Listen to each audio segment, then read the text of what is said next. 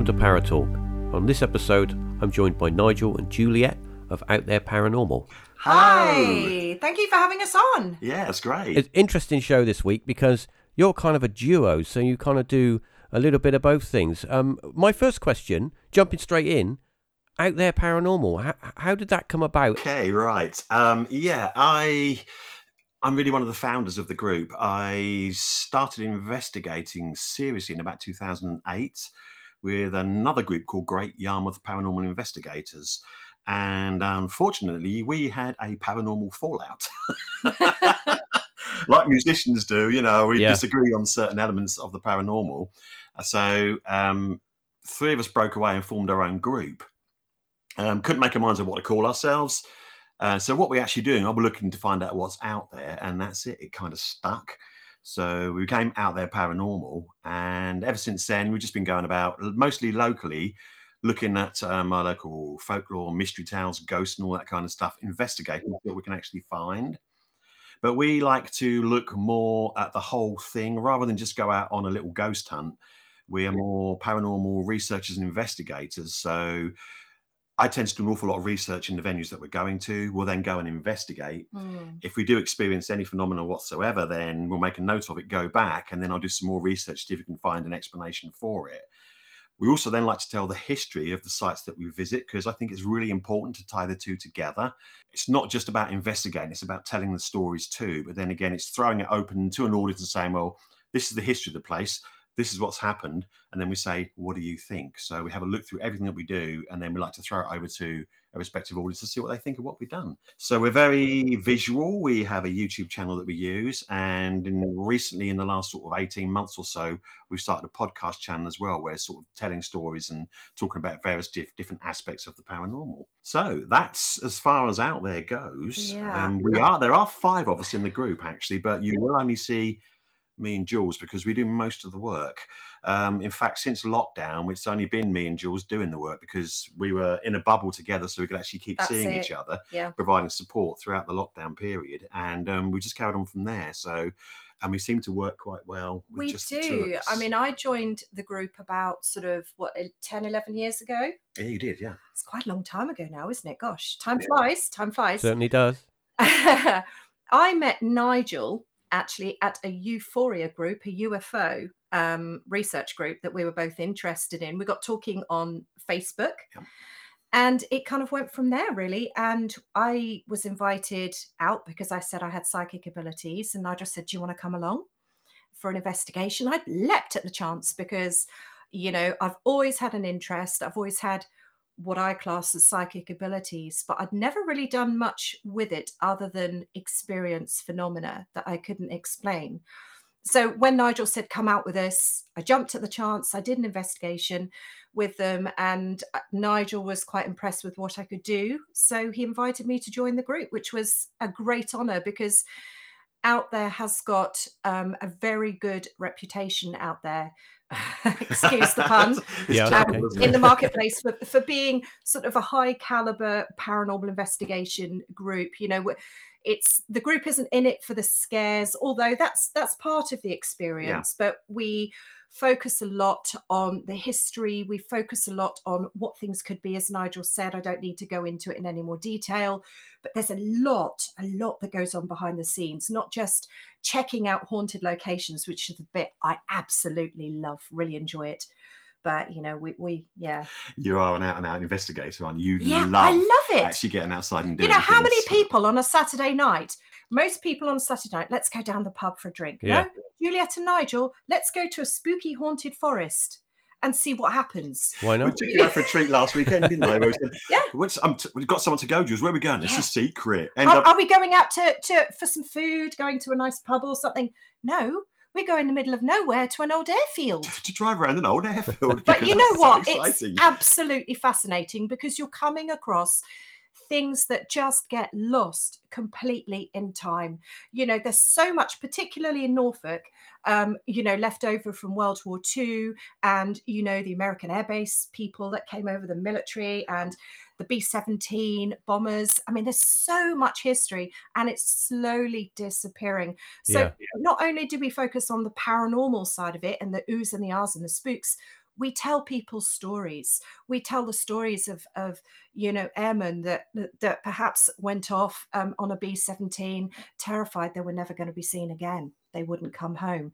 So it, it, it's quite an emotive subject as well. And we like their stories to be told and just for people to remember. And we did Deopham Green. When was it? A couple of years ago. Yeah, before just a, just the lockdown had started. And it was it was wonderful because we actually got a commendation from the 452nd Bomb Group. Yeah. Cool. In the United States, which was absolutely wonderful because when you're putting things out there, you have to be aware that the relatives are still alive and it, it, you know it's a sensitive subject. So to get a commendation from, you know, a bomb group, from from military personnel, relatives, people, even you know the older generation that were there that served there during the second world to say we love what you did thank you so much that's for reminding biggest, people of what was there that's yeah. the biggest gift to us yeah. you know it, it really really is it is people know buying into it isn't it it's the fact that yeah. we want people to buy into it and it isn't just a case of i mean um one of my pet hates is when you go onto, and it's especially prevalent on Facebook, because when you go on and see these lives where people are going out and they break into an abandoned building and they'll jump up and down and shout, "Woo, ghost! What? It's a demon now!" And it's uh, it's all for like likes mm. and stars. But and a lot of like that, that, a lot of that is for ratings, isn't yeah, it? it it's, it's people love to be scared. People love to watch it, and it ups the ratings. But there's nothing there. There's there's yeah. no sort of explanation yeah. as to but why they're in that building, isn't it? Yeah, but it's, it's the wrong kind of entertainment. Yeah. we, we're completely different. we can so, start arguing, by the way. So no, sorry. No, no, no, no, no. It's just what we do is completely different. There's there's different markets. There's a market for entertainment and you know, bangs and knocks that happen every yeah, single yeah. week on, on television. And we know the leading paranormal shows that do that. Some are fab, some are not so fab, you know, but we are a little bit more scientific in what we do. Yeah, we kind of drop in the middle, don't well, we? Well, you are because you're more into the scientific bits than me. Yeah, I'm more You've into all, looking. I Nigel's like, got all the kit. I like gathering evidence. I will look at evidence. Yeah. Um, I'll gather as much information as I can when we're out investigating. So you'll hear a noise Okay, most people just say, "Oh, there's a noise." I'll be like, "Oh, there's a noise." Okay, what's the temperature? Yeah, you know, do we have a meter running? Was there like an EM, uh, uh, EMF spike at all? You're looking at the other stuff that goes with it because yeah. gathering evidence is important. If you're going to try and prove that there is something around, then you're going to need to have as much evidence as you can possibly get and repeat the experience exactly. Well. Exactly. Yeah, you need to be able to go back and say, okay, when this happened, we had this, this, this, mm. this, and this mm. as well there you go lay out and say here's our evidence what do you think? So yes, that's absolutely. really what we're trying to do. Have you ever been sort of uh, when you've done an investigation have you ever gone somewhere and then realized that possibly you know there's more going on in the environment than you thought there might be? Or have you ever been in a situation where you've started to get quite worried about what was going on Worried. Um, the only one that recently worried recently, I would say, mm. would be St Mary's at East Somerton That with the explosions. gosh, that that was bizarre. Really weird experience. Yeah, Um, that's we it. started filming uh, another short series called Tales from Haunted Norfolk, and we were like telling local sort of folklore tales that like ghost stories and things attached Yeah. to them. And there's a local site called St Mary's Church at East Somerton. It's a ruined church. It's been ruined since the 17th century. And there's this got this folklore tale attached to it about a witch who's buried in the church, and this oak tree grew up out of a wooden leg and destroyed the church. So we'd filmed this, we told the story, filmed that bit. So we went back to do an investigation, which is what we're trying to do with the series tell the stories, go to the site, do an investigation, see what we find out. Yeah. And we went to East Somerton and we were there. We set everything up and it was it was quiet. You got a sense there was something there that didn't like you, didn't you? They didn't want you there. Yeah, but I mean, it's it was more the fact I was female more than anything. I think it was the fact they didn't want you in the church. Mm-hmm. But then we're standing there listening because suddenly heard this voice in the distance, like shouting, yeah, going, yeah. Yeah, and we're like, the hell was that? We yeah, we thought it was people mucking, Mucking around, about. to be honest. So we got ready to Right, pack our yeah. kit up and go because the last thing you want is like locals sort of turning up and giving you grief. So I thought we'll get ready to go in case anybody turns Yeah. up. And then all of a sudden we heard what sounded like gunfire. And we're like, what the hell is that? We started recording, didn't we? We I said, did. quick, get the digital recorder. I set the digital quick." recorder up. As soon as we started Yeah. hearing, I said, we're going to record this because it may be something really weird. The gunfire stopped, and it what sounded like rolling explosions. It sounded like bombs going off Yeah. in the distance. We immediately thought fireworks. hmm You know, it's got to be fireworks. And there, there was no. I mean, what time was it? It was about. about nine o'clock, wasn't was it? it? Was it a bit Half- Might have been a bit later than actually. Might have been about half nine, ten So it's, o'clock. it's not going to be sort of shooting grouse or Yeah. anything, as as folk like to do um, around. I mean, those we have got the recording of the noises that we can send through to you if you'd like to sort of tag it onto here as It's well. So very- you've Yeah, uh, yeah, I do. I'll, I'll I'll put that on the end of the yeah, episode. exactly what we're talking um, anything But it sounded that, like yeah. just like bombs going off, and it really threw us. We just were not expecting this at all. We were shocked. You know, we were in church thinking there'd been stories about um, mysterious monks pushing people, and you could hear them chanting and stuff like Yeah, that. So we thought, oh, we might encounter a mysterious monk. But instead, we got these weird bomb explosions. So anyway, I go back and do some research. I'd remembered something about the site because I'd researched it prior to going. That during World War II, it was a decoy site for Great Yarmouth. What they did was, um, when Yarmouth was bombed, it was a quite an important port in World War II. When Yarmouth was attacked, they put the fires out as quickly as they could. Then they'd set fire to these canisters in the field next door to this ruined church in the hope that it would confuse the German planes into bombing the decoy. Ah. Yeah, So we thought, are we in some kind of weird time slip where it's bombs going off on this decoy? And we're like, nah, that can't be that. That's bonkers. It's got to be fireworks. Yeah, yeah. But So- we would have seen them. wouldn't We would have seen them. Yeah, we couldn't see anything. That's the thing. We didn't see any nothing. fireworks going off. And it didn't sound like any fireworks. You always get, they hear that noise. And it was the intermittent, so you get boom, boom, boom, Hmm. It was boom. like rolling, rolling it sounded thunder. like yeah. it sounded like Yeah. uh, bombs dropping but we we just had no idea we we went through everything we possibly could could it be this could it be that could it be this trying to to break it down and justify just what it could be.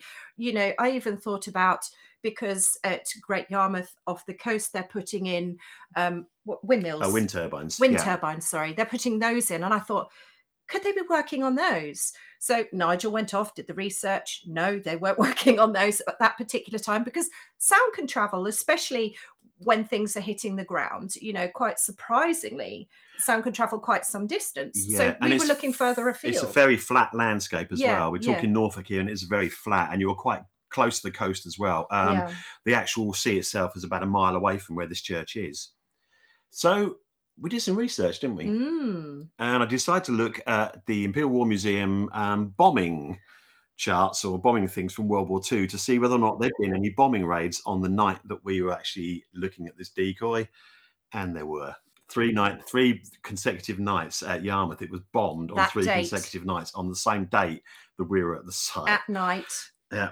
So you're then thinking to yourself, is this some kind of mad coincidence, or did we actually hear something? So that, was interesting and it threw us completely because Really they'd strange. never i mean you did the research you said you'd never come across anybody saying they'd heard anything no, anybody that one's had gone to that anything at the site site historically they've never it's never been documented anywhere so we just don't know what it could be we really don't so it is in that box, like what the hell box? but it we just, opened up a can of worms didn't it we, Yeah. were- we were trying to figure out what on earth it could be So strange. when you had this phenomenon, did you experience any other sort of uh, environmental environmental phenomenon at the same time? Where changing the you know the a change in the atmosphere, a change in the No. no we didn't No, at we all. didn't. Yeah, your little meter the yeah, we did. I mean, we didn't it? did. Um, we did some calling out sessions after we'd done this, Yeah. and um, when I'm out on outdoor locations, I've got a meter called a Trifield Natural that's um, the EM one meter. that's the one it actually sort Yeah. of um, registers natural um, electronic fields rather than like your normal um, stuff like mel meters and things like that. They're doing man-made fields.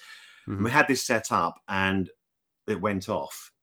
So then we started asking questions to see if we get it to respond, and it did respond to answer some of the questions. it responded on command which was quite yeah. interesting but it wouldn't respond to you, no but it would respond to me, which was really, really odd. So we did have that as well. Mm. but whether it's tied in with the other bit, we don't know.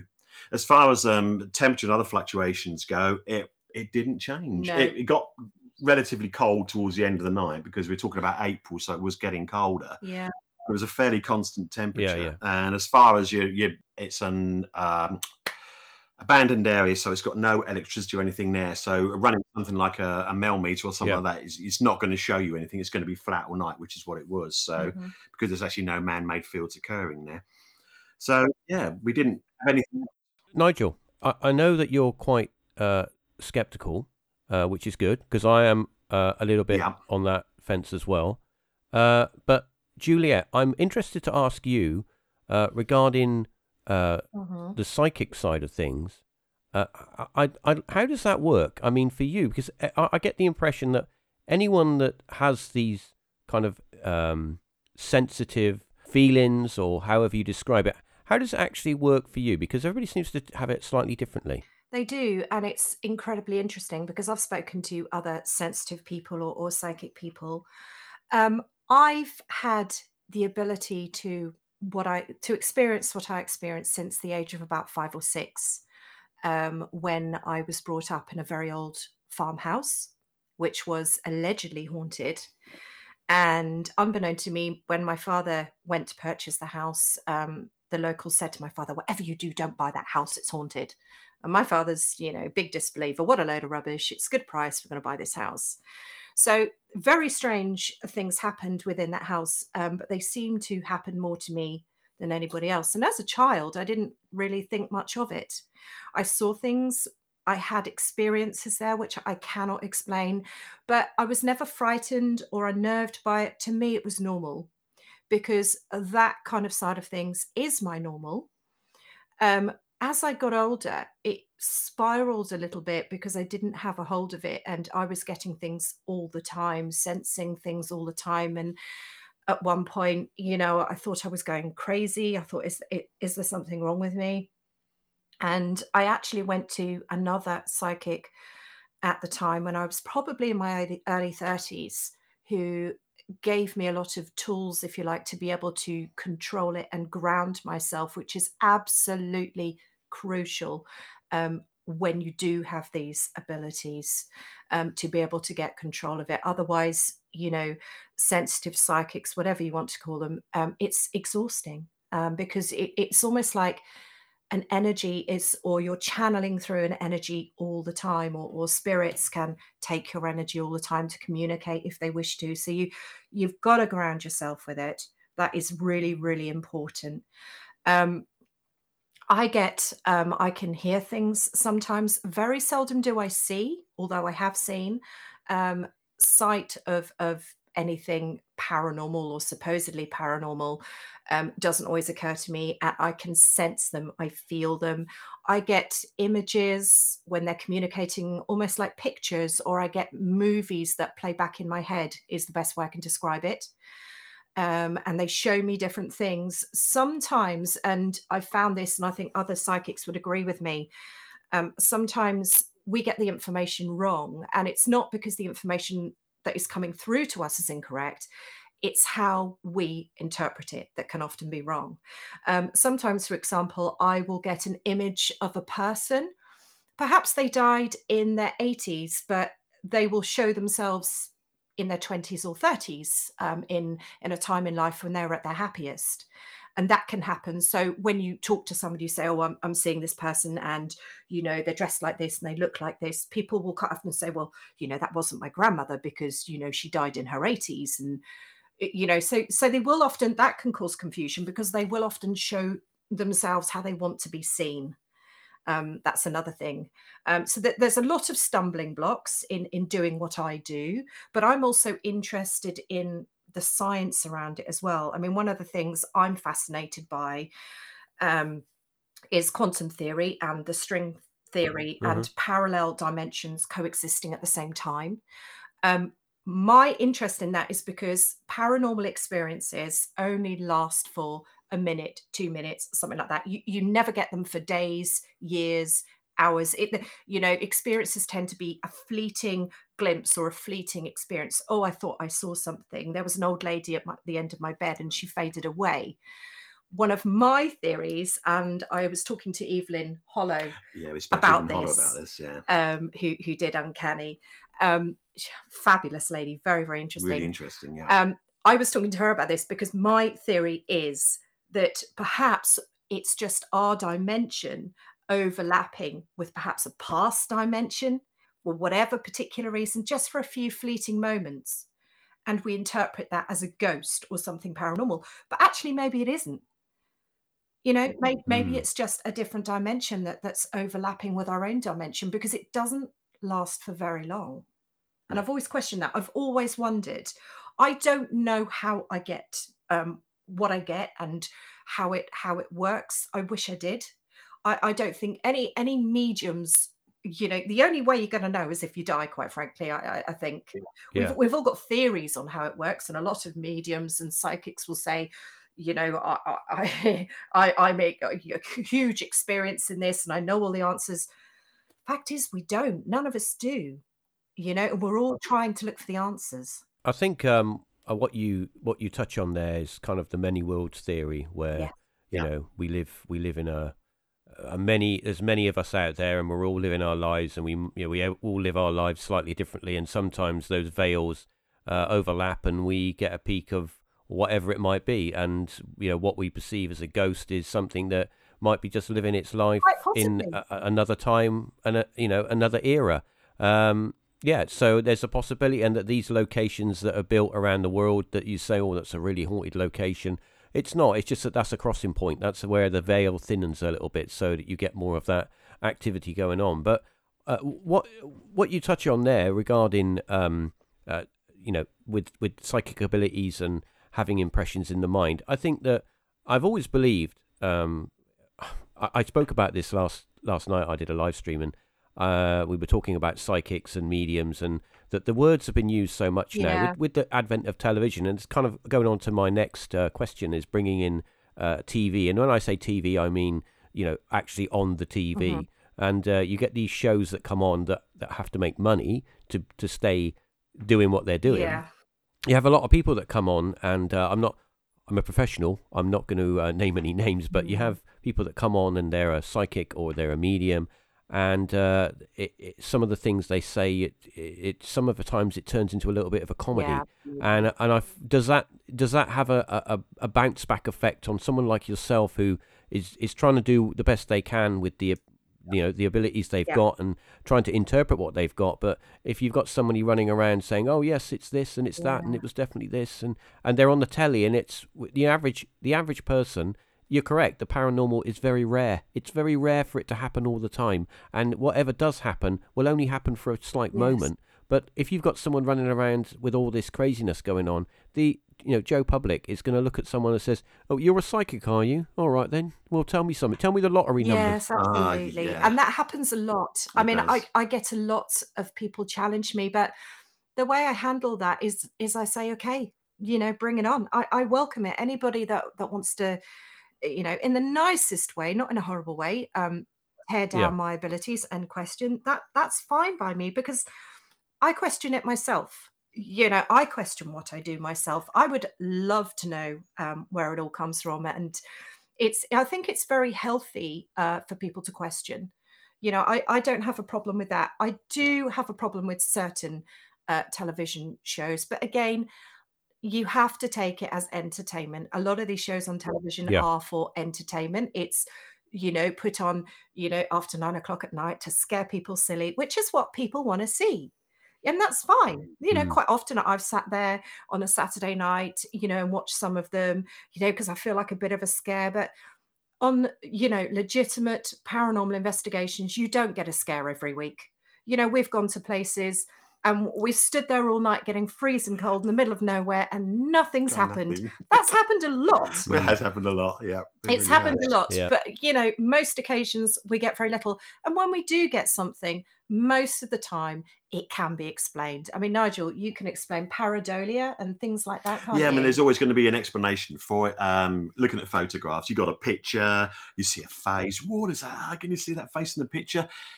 You have to take into account that there's lots of objects in that picture that have all joined together, and your brain is matrix matrixing them into something because um, we're programmed for pattern recognition. We're looking for um, obvious shapes in Yeah. random patterns, pareidolia. Um, it's all part of our fight or flight um, mechanism. We're very, very primitive animals. People don't realize because I think we're Yeah. sophisticated, but right underneath all this all is really the basic ape. The Some more than others. You- Stop it. Uh, were you were you looking at me when you said that, Jules? No, of course not. Mm, But people don't understand that we are very, very primitive. We are very, very basic, Yeah. and we still have this um, programmed into us. Mm. Babies, pro- babies always look towards a face because they're programmed to recognize faces. So we keep that throughout our lives. So when you're looking at a picture, you're going to look at the most obvious thing, and your brain's going to try and find a face in that picture. Of course, obviously, if you do see a face and it is something that's obvious, then you need to have something else to back it up. So if you've been investigating, you've got a good picture, then have some other evidence to back it up. That's great. Throw that out. So look, if you just throw a picture at me, I'm going to turn around and say, it's pareidolia. I'm really sorry, but you Mm. know, you've got nothing else to back it up. We do. And it's hard because there could be something in that picture that is that's genuine. right. And spirit orbs is another one, isn't it? Oh God, orbs. oh the amount of questions we get on on orbs oh my god it it's it's a Mm, spirit it's no it's dust Dust. get over it Yeah. it's It's- just dust It may be if you've seen something with the naked eye. I mean, we've Yeah. seen we've seen lights that move with the naked eye, Yeah. and you can see it move. Then that could be something in it. But if you're taking a picture and it's there, it's going to be particulate matter close to your lens. It's reflecting off the lens. It's just going to be dust. And it's trying your hardest to get people to understand that. yeah But um, I've got off track now. and these tv shows don't help because so many of them oh my gosh you know that there's oh look at all the orbs it's it's paranormal it's the spirit trying to get through oh or then they throw the know, demon into the Oh, mix, it's always a demon. Oh, it's a There's demon. always a demon. It's it, you Yeah. know the amount of TV shows I've seen where they talk about it's demonic. Why is it demonic? They never go into why they think it's demonic. Oh, you know, oh my god, I, I've walked in and there's an evil presence here and it's demonic.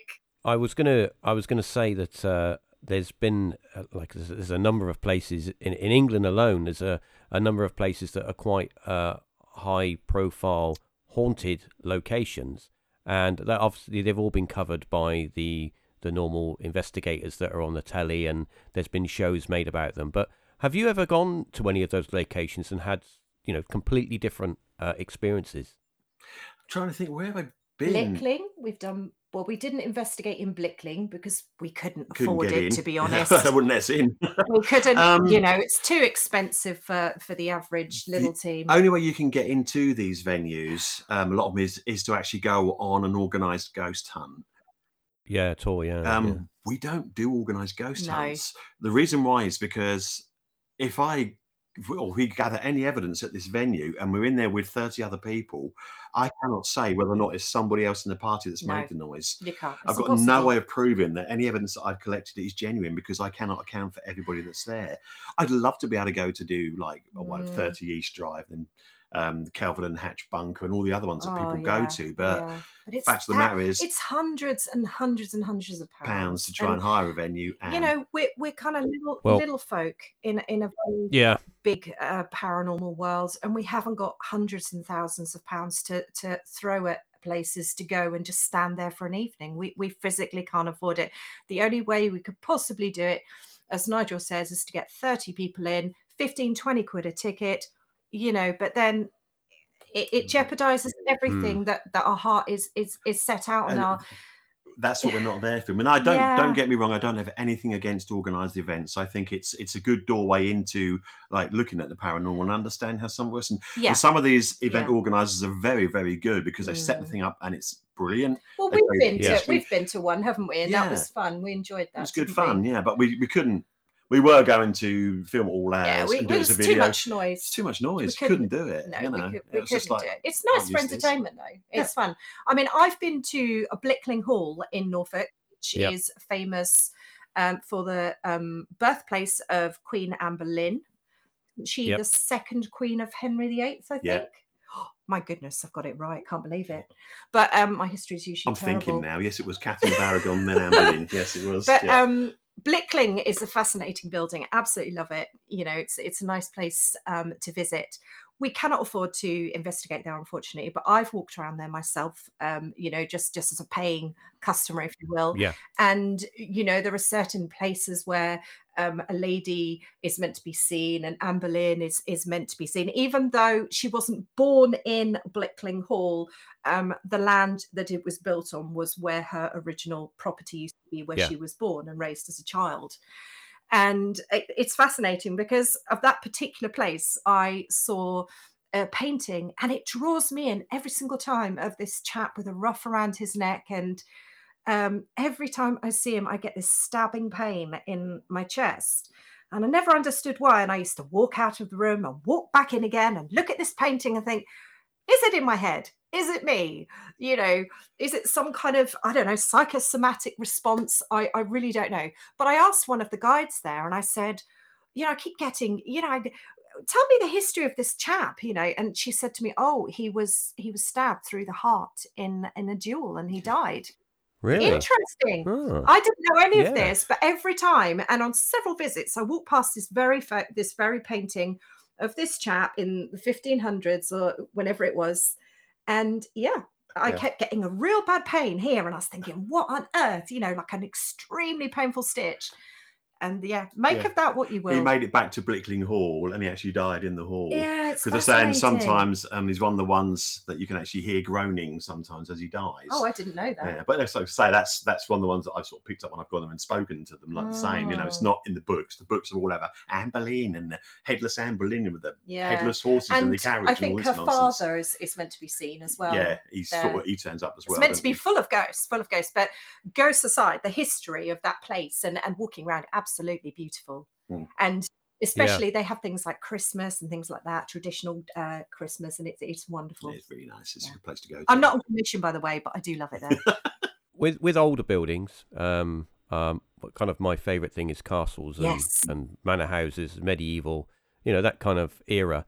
Uh, they have a lot of history, and you know, people with these older houses, you know, all those years ago, they'd have families that live in them, and generations and generations of people would live in them, and there'd be all sorts going on, people being murdered, and you know, being born and dying, and all that stuff. What's your thoughts on the uh, the emotions of of of of those generations and and do you think that they in some way impact in on the environment maybe the building or the atmosphere of the building and that those that uh, not everyone but some people can go in there and act as a kind of catalyst to either feel or experience or even see an apparition you know that that maybe lived 100 years ago 500 years ago. That's interesting because you then fall into one of those one of those theoretical territories that people laugh at, but then to me has always some kind of uh, grounding to it, and that's stone tape theory. Mhm. Um, Yeah. originally, uh, BBC play from the 1970s, um, but there'd been prior to that there had been some research into the possibility, and um, it does tend to be older buildings that you find in mainly because they are built of natural stone, which can contain all sorts of elements, And wattle and daub. all old stuff, all natural that? stuff, Cattle isn't it? poo and straw and well, that's pretty natural, isn't it? Must have been pretty stinky I at was the gonna say. time. but when you look at the stone, um, is there some kind of matrix in that stone that holds that stuff in there? Um, years ago, we used to record things on cassette tapes, and cassette tapes, I Yes. do believe, are ferrous oxide, which is like this metallic element. hmm What if some way the stones of buildings contain elements like ferrous oxide, like quartz, or anything like that? It's got the Mm. ability to record this emotion Absolutely. this is the thing we're talking about. We um, we'll throw Evelyn Hollow into the mix again. She's a Scottish parapsychologist who we spoke to recently. She has a theory about um, consciousness and quantum theory, where consciousness is not it's an energy of sorts. So what if the stone could store this energy of sorts and record it in there? And certain people have the ability to press the play button. So I could walk into a building and get absolutely nothing at all. Yep. Mm, Okay. mm. Jules could walk into a building and have that ability because she's more psychically attuned. She's got the ability to press the play button and hear some of the information that's contained in those stones. So, yeah is that possible? That to me is intriguing because, okay, it's theoretical. Some people could say use the word pseudoscience because oh, it's not true and all that lot. But to me, it's got that essence of it's a possibility because, like I said, there's so much happened in that space so much trauma, so much history, so many things going. If a traumatic experience does generate that kind of energy that screams really loudly and is loud enough to be recorded Yeah. into the stone, then are we going to be able to go back and play that? So that's what I find really interesting about it. So yeah, that's that's intriguing. I really like that idea. Whether or not it's true, I don't know, but I think it's got grounds, definitely. Well, interestingly enough, um, we go back uh, to the 1980s. Uh, have you ever heard of an experiment that was ta- uh, that took place by two, um, well, one, I think they were electrical engineers in Wales called uh, the Talking Walls experiment? No. This was this was something that was take took place in uh, Kenfig in the Prince of Wales pub, which is a 15th century building, uh, and uh, they have a, a building out the back. It's, well, it's a function room now, uh, and back in the day, uh, the the barman, the owner, was complaining that at night he would lock the place up and he would hear noises from the what was the function room. A uh, little bit of research. Uh, back in the day, in, in the 15th century, that building was used as a, a village court. So people would be sentenced to death there. There would be hearings there, you know, that, that kind of Yeah. stuff. Yeah. Um, so uh, these two, two guys, electrical engineers, they came up with the theory that, like we just spoke about, that maybe that uh, the building could hold memory. It could, you know, it was like a giant tape recorder because of the stone, the quartz, and the and the limestone and all that that was built of. That it was holding could hold energy. So they came up with a theory that what if we charge those walls with 10, 20, 30,000 volts of electricity? What would be released? So they went. So they got that okay from the barman because he wanted an answer, and they put these electronic probes into the walls around the building. They locked the doors. They left recorders in there, and then they charged with a generator. They charged these building the building for a number of minutes, and then just switched the power off and just left it. Some of the recordings that they re- that they captured are completely bizarre. You can hear people talking in Old Welsh. Wow. You can hear what sounds like a television. You can hear um, uh, sounds like a, a, a drawbridge or a chain being chain wound up. And one of the great things is I have a copy of these original recordings. Ah, so I'm quite happy to send Oh, to you so you can have a please. That'd be listen. fantastic. Yes, please. Because the the two guys that did it, they were in conversation. Because back in those days, you would record everything on cassette and send it, and they were researching it. And I was quite fortunate to have a, a copy of this. And it is it. I mean, I mean, obviously, it's de- degraded a little bit, but you can really hear what's going on, and it is completely fascinating.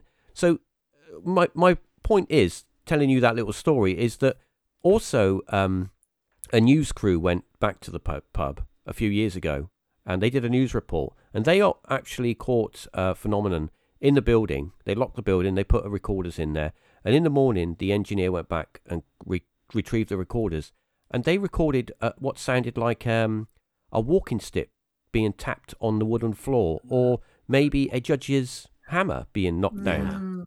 So yeah, I mean maybe buildings do in some way have some sort of audio memory, and under right conditions uh, that we we that they're played back. So going on from that, I was going to ask you, what are your thoughts on uh, apparitions and uh, people seeing, uh, you know, alleged people from the past? I mean, for example, the the, the one of the classic cases is the uh, the chap that was driving home uh, down in the I think it was the south of England, and he looked at the to the right and he looked in a field, and there was a what he he described as a, a medieval man on a horse riding across a field, and he looked straight at him, and then he just the the guy just vanished. Yeah. So, what's your thoughts on apparitions and stuff well, like that? um, we've got some classic apparition tales we can do, haven't we? Yeah. Because I've my introduction to the paranormal, what really got me interested in it was actually seeing an apparition myself. Um, Oh, right. I was living in a village called Brundall in Norfolk with my parents, and I'd been to watch Norwich City football match on a Saturday afternoon. Never and mind. I know. Well, I wasn't. I wasn't. I'm not, I'm not a fan. I just watch, watch the watch the game. But um, I was with my friend Steve, and we came out of the station. It was November, and we were walking up the road towards his house. And there was a girl in front of us in a school uniform. It was a Saturday afternoon in November, and she had a blouse on, and we're like, really weird. Why is that girl like? She's just a blouse in November. Followed up the road, and a little bit further up, there's another road junction where it goes into a road called Station New Road. And along the side of the road, there's like all these bushes. The girl disappeared into the bushes. So me and my friend Steve said, Where'd that girl go? We weren't very far behind her. So we sort of jogged up, looked to see where she'd gone. She obviously thought she'd gone through a gateway in this hedge. There's no gateway. It's just a hedge of mm. brambles and bushes and stuff. There's a house in the distance, but there's no way she could have got through that hedge, across that bit of lawn into that house before we actually got up behind her, which she thought was really, really odd. So anyway, we sort of disappeared home quite quickly because that spooked us a little bit. We went down the local pub that night and was regaled with the tale. Now, whether this is true or not, I don't know. I, I've got a sneaky suspicion it was a, the person in the bar just winding up two gullible teenagers. But he told us that there'd been an accident on that road and a young girl had been hit by a hit and run driver in the 1970s and left for dead in the hedge where we saw the girl disappear into. and you're like, Oh, that's God, yeah, really, Did really creepy. that? I did try to, but we couldn't find anything. Oh, That's the thing, which makes me think it was just someone winding up a couple of gullible kids. But in uh, a phrase that uh, comes from one of my favourite podcasts, I know what I saw. and um, yeah, there's no denying it. We saw that girl. Two of us witnessed it, and yeah, I have no idea what it was. Really don't. Mm, Your father had an experience, didn't he? My well? father um, had an experience as well. We used to live a in Kent, famous one. and there's a road in Kent called Bluebell Hill. And Bluebell Hill is Right, renowned yeah. for the ghost of a girl who died in a car accident there before her wedding. And there's been numerous occasions where this young lady has flagged down vehicles and vehicles have stopped. She's actually got physically got into vehicles, they've driven Yeah. off and then she's disappeared. Or she stopped vehicles and they've gone to let her into the vehicle and she disappears. My dad was an ambulance driver and they were coming back from a call. They weren't required to take the person to the hospital, so they were returning back to their station. They were then going up Hill towards Maidstone and they saw a woman. It was raining, early hours of the morning. They saw a woman standing at the side of the road looking quite forlorn.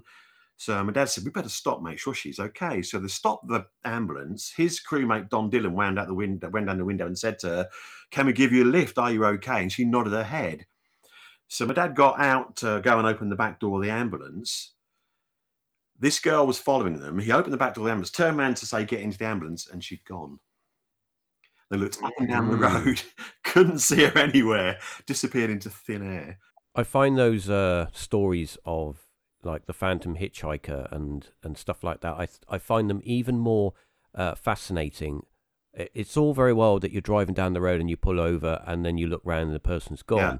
But when the actual ghost or apparition physically interacts with something, you know, solid matter like a door and opens the door or gets on the back of your motorbike and you can feel their hands around your waist and then you ride off and you can see them in your mirror and then they're gone Yeah. uh, that that there's another level of whatever's going on Yeah. there. Yeah. As we say, when you people see a ghost, they they don't always know they've seen a ghost because you know apparitions, ghosts, they seem like real people. They're there doing what a normal person would do. My schoolgirl was just walking up the road on her way home from school. If she hadn't disappeared into the hedge, we'd have thought nothing of it. And it's the fact that you did something out of the ordinary that made you think, what the hell's going on there? Mm. You with Yeah. your aeroplane Oh yeah. The Norwich Airport. Yes, that's true. I was just driving along, normally as you do, and I had Norwich um, International Airport, my right hand side, and it was a busy day. Sun was shining, and um, I I was just glancing up, and I looked at the sky. I was, uh, you know, uh, coming up towards the airport where uh, the road goes from two lanes into one, and um, as I looked up, I saw um, what looked like a bomber plane, and I saw the sun glint on it. It was a solid object, but I thought that's strange because there was no sound and nobody else seemed to notice it. It was bizarre. And I kept, I was watching this thing, obviously trying to watch the road as well. I hasten to point out because I was driving, but I was slowing down because the, the traffic had come to a stop. And I saw this plane go over, past across over my car, heading away from the airport. And it was a beautiful, like sort of a bright silver underneath, and it looked completely solid. And I looked away, you know, because the traffic started to move. I looked up again, nothing, just absolutely nothing. And it, I still, to this day, I have no idea, but apparently, apparently, there has been aircraft sightings, whether it's some kind of time rift, time lapse Uh-huh. situation, I don't know. But other people have, you know, mentioned and documented seeing rogue aircraft. And I went to, there's a very little museum behind Norwich Airport. Not a lot of people know about it, but it's it's really interesting place. And you can have a look at old World War II stuff. You can go and walk around some of the craft and look in a Nimrod, all these kind of things if you want to. They have specialist open days where you can go and sit in a, a fighter jet and, and, and things like that. But I was talking to some of the volunteers there a- about my experience. Yeah. And you know, they were explaining to me um, that that particular airfield during the Second World War did have bombers there, which isn't really heavily documented. It was American Air Force Base. That Yeah. Was, so had B twenty four Liberator bombers. I had there. no idea. that no, when they started the war, they were olive drab, but towards the end of the war, when they had superiority, the planes were left in their natural silver color.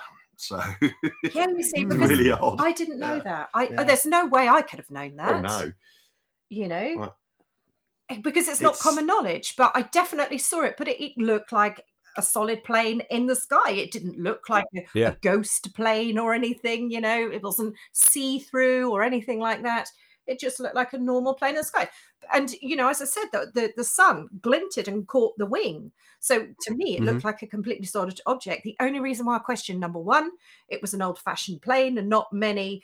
Well, I don't. How many bomber planes are actually still able to fly in the sky? Not none many. of that type. One.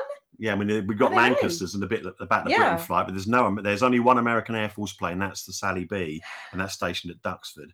Is and it? that's not silver. That's olive drab. Okay. Yeah, But that's the only and one. the other thing that question I questioned was was the lack of sound no because noise. they're, really very loud. noisy. Yeah.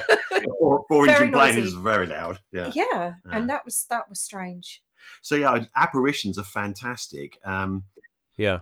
they appear. I mean, the ones that really fascinate me are the crisis apparitions that people get before Yeah. somebody dies, or Mhm. when someone has died and they appear to them as Mhm. well. And there's uh, loads of classic examples of those as well. And We need to cover that in our podcast. yeah, it'd be a good one We to sort of look covered at. that. Yeah, but it's really I can't explain it. Are we hallucinating? No, because no. on the occasions, the, the two occasions that I mentioned, there were there were two witnesses. There was myself and my friend Steve, and there was my dad and his crew crewmate Don. So, can you say that two of us were having oh, pardon the same the same hallucination? I don't know. I remember a story. Uh, two young girls, not t- teenagers. Uh, they lived. They had a housemate, a guy uh, in England. They went to, to holiday in India, uh, and this is this is documented. This you know in a book. Uh, they went to holiday in India, and they were staying in different places. And one night they were in their room because they were moving around. Uh, they were in their room just relaxing, and all of a sudden their um uh, their their their housemate runs through the door, uh, comes up to them waving his hands, uh, and then he vanishes. And they're, you know, for a moment they're thinking, "What's he doing here? He shouldn't be here.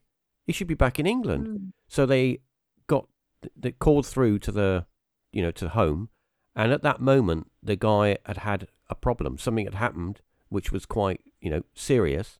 Uh, but at the same time, uh, that he'd appeared to them in their hotel room in India. It does make you wonder because you know could it could it be we we don't know enough about the human brain yet because we you know there's there's a, vast percentage of the human brain that isn't actually used or we believe isn't actually used. So you know there are things about the human brain we don't know.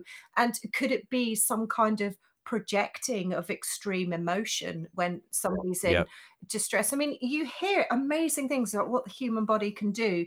You hear of cases where you know an adrenaline surge and people can lift up cars and and things like that but you know it it just fascinates me about the human brain and what can it actually Yeah, do there's so much tied up in yeah here. we need to there? do some more experiments and and really find out what it can do Yeah, be careful doing experiments with I people's know. brains. that's I know. I wanted to do the God helmet, but Nigel wouldn't let Not me. personally, yeah. Going on to experiments and the human mind and the human brain, uh, I used to do. I used to be quite into uh, EVP research for this is a number of years ago, and I, yeah, I had some responses, and I had what sounded like normal people having a conversation in a room or talking to me and answering questions, and that kind of ga- made me, you know, take a step back for a while because that kind of stuff does scare you a little. Yeah. yeah. Um, well, it did me anyway, because I was only like in my late twenties, uh, and still a bit jokey about it. Like, "Whoa, let's talk to ghosts," and then it something happens, and you're like, "Oh, I didn't expect that." Yeah. Uh, but my point is that when you talk about the mind and the, you know w- the way that uh, we don't uh, really understand it fully, what's your thoughts on the the poltergeist phenomenon and uh, you know and uh, mind over matter, should we say, or is it just simply we have something in us when we're born, when we're young, that's that as you say when we get older we lose that ability, and we don't you know we don't know that we're doing it, but maybe we're the ones that are causing this phenomenon, or is there? Do you think there's something else that's uh, maybe causing it? That's really interesting. Um, children certainly more susceptible to Mm. the the paranormal. Um, the classic example is people with invisible friends. You know, um, you chat to an invisible friend, and they sometimes have describe the invisible friend, and you're like, "Well, hang about, that doesn't sound like." You know, something Yeah. you've made up. That sounds something very in Well, depth. children are so open-minded, aren't they? Yeah. They they don't really question. They're completely. They haven't been tainted by society. No, you've not been programmed to think, no, Yeah. that's not right. You know, you actually think to yourself, well, that is there and I can see this. So Mm. it's very real in my mind's eye because I can see it. But um, yeah, poltergeists are one of those very weird things because they um there's an awful lot of research gone into looking at them, and they do tend to sort of follow a certain pattern where um the phenomena starts low at low level, being knocking noises, banging noises, things like that, and then that slowly starts to escalate into other things. Um, there are two classic cases uh, that can sort of touch on. One of them is the one that um, Danny Robins covered in a BBC Sounds podcast for the Battersea Poltergeist, which is a completely Yeah. fascinating story. The fact they managed to talk to Shirley, the lady that's still alive as well, which makes it even more interesting. And that was one that followed the classic pattern um, of escalation, where it was noises, and then other things would happen. There were fires, there were objects, supports that appeared. Um, they got writing, it spoke to them. There were so many different. It built and built and built. And another classic is the Enfield poltergeist, which was Mm. then heavily um, documented by, oh God, was it the SPR? I think that did an investigation into it. Yeah, I think it was. Um, and the Yeah. same again. Maurice Grosse. That's right. Yeah, it started with the same thing again, where you've got the knockings and noises, and it escalated to a lot more things. Um, objects being moved around, quite heavy objects as well. The children, whether or not you believe it, being thrown into the air because there's a classic one, the girl being thrown through the air picture, but it looks like she's Mm. jumping off a bed. To a certain degree, the girls at the Enfield case did admit they did actually do things to try and sort of gee it along a bit, but they didn't do all of the things. It was only some of the Yeah. things they did to try and wind up the investigators, they said, for laugh. And Shirley from the Battersea Poltergeist one said she never did anything at all to actually sort of um, wind the people up, never, never sort of faked or anything. Everything that happened was genuine. So you've got to ask yourself, was it something that they can do? Do they have some kind of power in that sort of stage where they're both sort of coming over from teenage girls into adulthood? Is there something in Yeah. the hormonal change that does that? Or is it something there that latches onto the fact that they are there and it latches onto their change and thinks?